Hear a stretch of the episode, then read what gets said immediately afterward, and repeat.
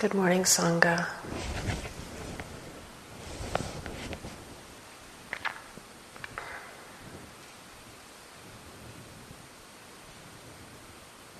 It's a little warmer today. I continue to feel like we're tucked in here together.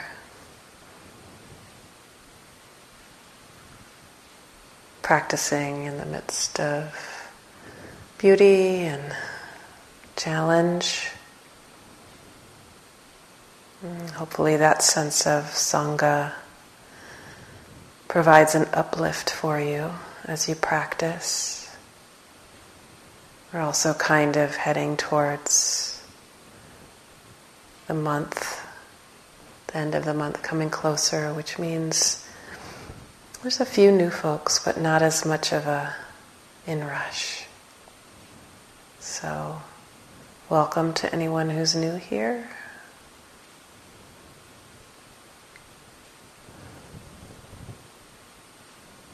So, as always, you can just consider my words, my reflections for anything that might be supportive for you.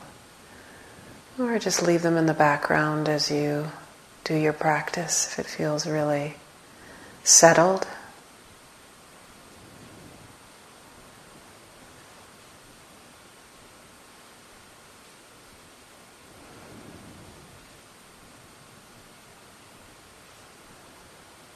One thing that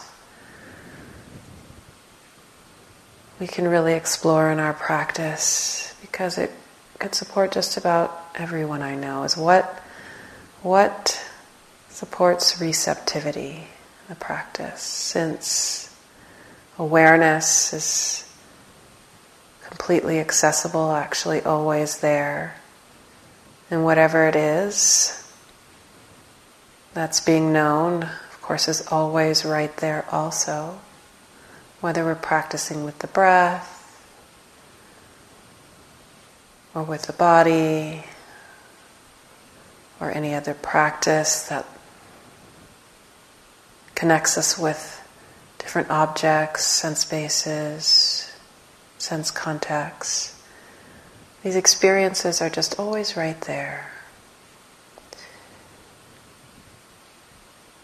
So, what helps us to be just receptively knowing experience as it's arising and passing?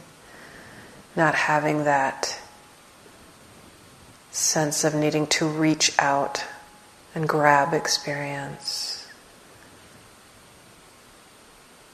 That can involve, even if it's just for a moment, a millimoment, a contraction of the heart, of trying, a little bit of wanting in there.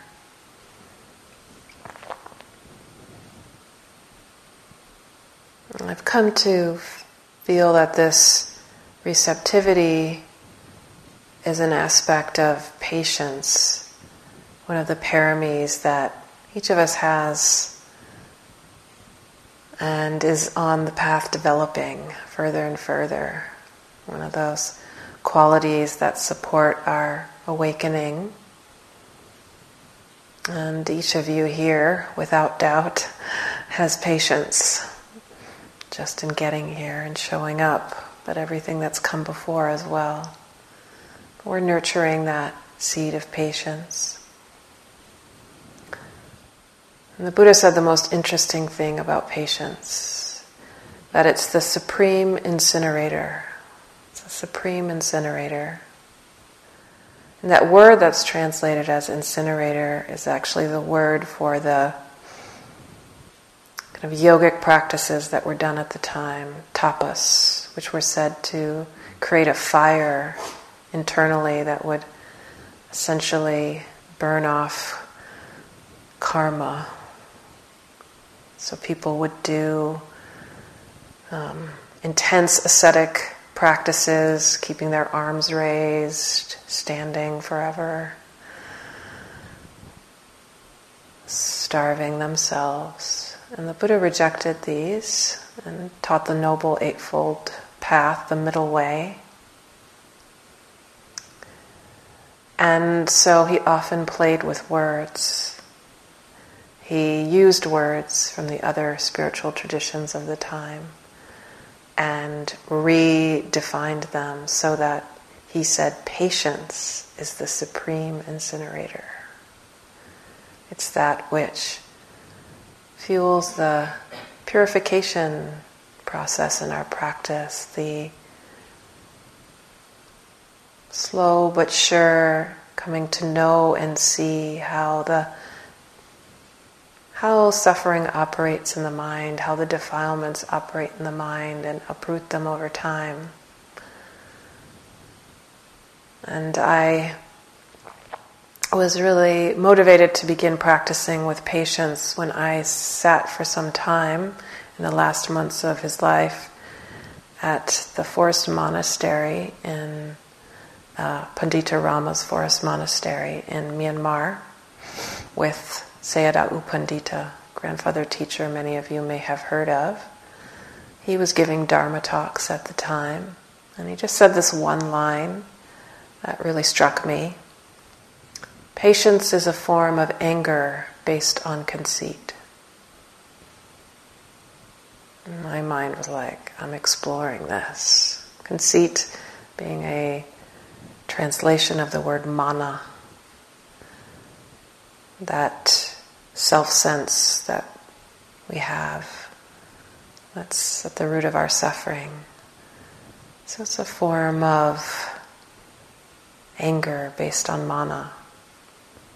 And I explored this and explored the state of mind that arises when there's impatience. Like when I was standing, when I was standing in line at the monastery to wash my dishes, I felt this contraction of just wanting not just wanting to be up there at the front of the line, but thinking I should. thinking I should physically, I should physically be up there. And then the contraction in the heart that arose. As I practiced further, I came to notice just a little of that impatience, that contraction being present. Whenever I was just kind of reaching out to be present with the breath rather than just receiving what was arising in this moment. Just receptively aware. Can we just be patient with the arising of experience, the knowing of it, just knowing that that's present, available for us? not something we need to get or manufacture or obtain.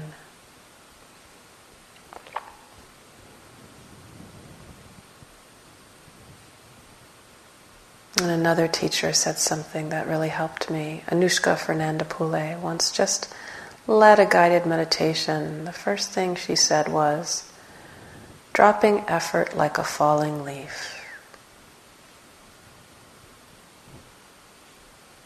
Such an interesting way to contemplate the experience of effort. Just landing where we are with the body and landing where we are with awareness. The experience to be known right there, arising and passing of its own accord. So, no creation, no reaching out, trying to grab, trying to know is needed. Just letting the experience be known.